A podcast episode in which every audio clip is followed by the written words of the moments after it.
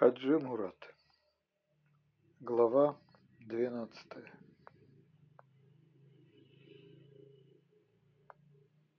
«Теперь довольно, молиться надо», — сказал Хаджи Мурат, достал из внутреннего грудного кармана черкесский бригет Воронцова, бережно прижал пружину и, склонив на бок голову, удерживая детскую улыбку, слушал.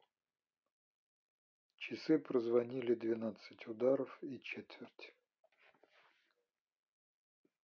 «Кунак, Воронцов, эш-кеш!» «Подарок» по-персидски, сказал он, улыбаясь. «Хороший человек». «Да, хороший», — сказал Лорис-Меликов. «И часы хорошие. Так ты молись, а я подожду». «Якши, хорошо», — сказал Хаджи Мурат и ушел в спальню. Оставшись один, Лорис-Меликов записал в своей книжечке самое главное из того, что рассказывал ему Хаджи Мурат, потом закурил папиросу и стал ходить взад и вперед по комнате. Подойдя к двери противоположной спальни, Лорис-Меликов услыхал оживленные голоса по-татарски быстро говоривших о чем-то людей. Он догадался, что это были мюриды Хаджи Мурата, и, отворив дверь, вошел к ним. В комнате стоял тот особенный кислый кожаный запах, который бывает у горцев. На полу на бурке у окна сидел кривой рыжий Гамзало в оборванном засаленном бешмете и вязал уздечку. Он что-то горячо говорил своим хриплым голосом, но при входе Лорис-Меликова тотчас же замолк, не обращая на него внимания, продолжал свое дело. Против него стоял веселый хан Магома, и искали белые зубы и, блестя черными, без ресниц глазами, повторял все одно и то же. Красавец Элдар, засучив рукава на своих сильных руках, оттирал подпруги подвешенного на гвозде седла. Ханефи, главного работника и заведующего хозяйством, не было в комнате. Он на кухне варил обед. «О чем это вы спорили?» — спросил Лорис-Меликов у хан Магомы, поздоровавшись с ним. «А он все Шамиля хвалит», — сказал хан Магома, подавая руку Лорису. «Говорит, Шамиль большой человек и ученый, и святой, и джигит. Как же он от него ушел, а все хвалит?» «Ушел, а хвалит», — скаля зубы и блестя глазами, проговорил хан Магома. «Что же, и считаешь его святым?» — спросил Лорис-Меликов. «Кабы не был святой, народ бы не слушал его», — быстро проговорила Гамзало. «Святой был не Шамиль, а Мансур», — сказал хан Магома. Это был настоящий святой. Когда он был имамом, весь народ был другой.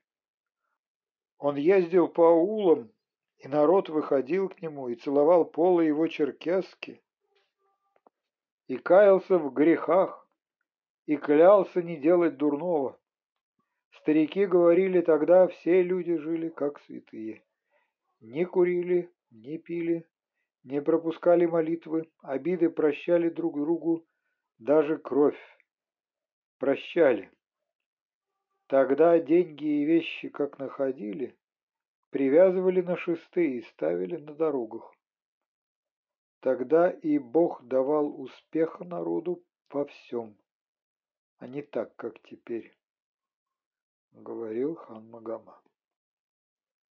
«И теперь в горах не пьют и не курят», — сказала Гамзало. «Ломарой твой, Шамиль», — сказал хан Магома, подмигивая Лорис-Меликову. Ломарой было презрительное название горцев. «Ломарой горец. В горах-то и живут орлы», — отвечал Гамзало. А молодчина, ловко срезал. Оскаливая зубы, заговорил хан Магома, радуясь на ловкий ответ своего противника. Увидав серебряную папиросочницу в руке Лорис-Меликова, он попросил себе покурить. И когда Лорис-Меликов сказал, что им ведь запрещено курить, он подмигнул одним глазом, мотнув головой на спальню Хаджи Мурата, и сказал, что можно, пока не видит. И тотчас же стал курить, не затягиваясь и неловко складывая свои красные губы, когда выпускал дым. «Нехорошо это», — строго сказал Гамзало и вышел из комнаты. Хан Магома подмигнул и на него, и, покуривая, стал расспрашивать Лорис-Меликова, где лучше купить шелковые бешметы и папаху белые. «Что же, у тебя разве так много денег?» «Есть, достанет», — подмигивая, отвечал хан Магома. «Ты спроси у него, откуда у него деньги», — сказал Элдар, поворачивая свою красивую улыбающуюся голову к Лорису. «А выиграл», — быстро заговорил хан Магома. Он рассказал, как он вчера, гуляя по Тифлису, набрел на кучку людей, русских денщиков и армян, игравших в орлянку. Кон был большой, 3 золотых и серебра много. Хан Магома тотчас же понял, в чем игра, и, позванивая медными, которые были у него в кармане, вошел в круг и сказал, что держит на все. «Как же на все? Разве у тебя было?» — спросил Лорис-Меликов. «У меня всего было 12 копеек», — оскаливая зубы, сказал хан Магома. «Ну а если проиграл?» «А вот», — и хан Магома указал на пистолет. «Что же, отдал бы?» «Зачем отдавать? Убежал бы, а кто бы задержал, убил бы. И готово. Что же, и выиграл?» «А я собрал все и ушел». Хан Магому и Элдара Лорис-Меликов вполне понимал. Хан Магома был весельчак, утила, не знавший, куда деть избыток жизни, всегда веселый, легкомысленный, играющий своей и чужими жизнями, из-за этой игры жизни вышедший теперь к русским и точно так же завтра, из-за этой игры могущий перейти опять назад к Шамилю. Элдар был тоже вполне понятен. Это был человек, вполне преданный своему мюриду, спокойный, сильный и твердый. Непонятен был для Лорис-Меликова только рыжий Гамзало. Лорис-Меликов видел, что человек этот не только был предан Шамилю, но испытывал непреодолимое отвращение, презрение, годливость и ненависть ко всем русским. И потому Лорис-Меликов не мог понять, зачем он вышел к русским.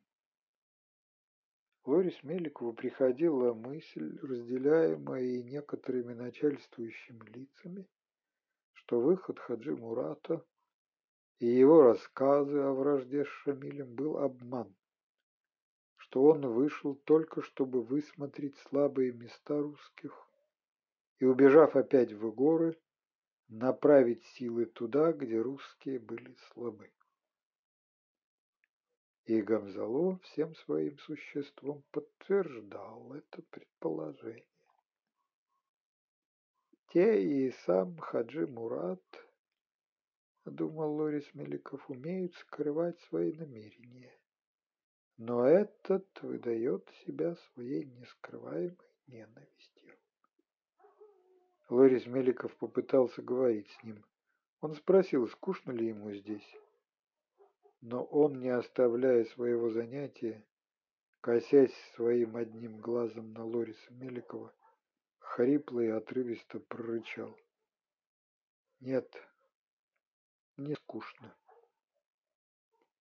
И также отвечал на все другие вопросы.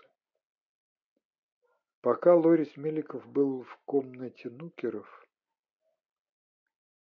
служителей, телохранителей, вошел и четвертый мюрит Хаджи Мурата, аварец Ханефи, с волосатым лицом и шеей, и мохнатой, точно мехом обросшей выпуклой грудью. Это был нерассуждающий, здоровенный работник, всегда поглощенный своим делом, без рассуждения, как и Элдар, повинующийся своему хозяину. Когда он вошел в комнату нукеров за рисом, Лорис-Меликов остановил его и расспросил, откуда он и давно ли у Хаджи Мурата. 5 лет, отвечал Ханефи на вопрос Лорис-Меликова. Я из одного аула с ним. Мой отец убил его дядю, и они хотели убить меня, сказал он спокойно, из-под сросшихся бровей, глядя в лицо Лорис-Меликова. Тогда я попросил принять меня братом. Что значит принять братом? Я не брил 2 месяца головы, ногтей не стриг и пришел к ним. Они пустили меня к Патимату, к его матери. Патимат дала мне грудь, и я стал его братом. В соседней комнате послышался голос Хаджи Мурата. Элдар тотчас же узнал призыв хозяина и, отерев руки, широко шагая, поспешно пошел в гостиную. «Зовет к себе», — сказал он, возвращаясь. И, дав еще папироску веселому хан Магоме, Лорис-Меликов пошел в гостиную.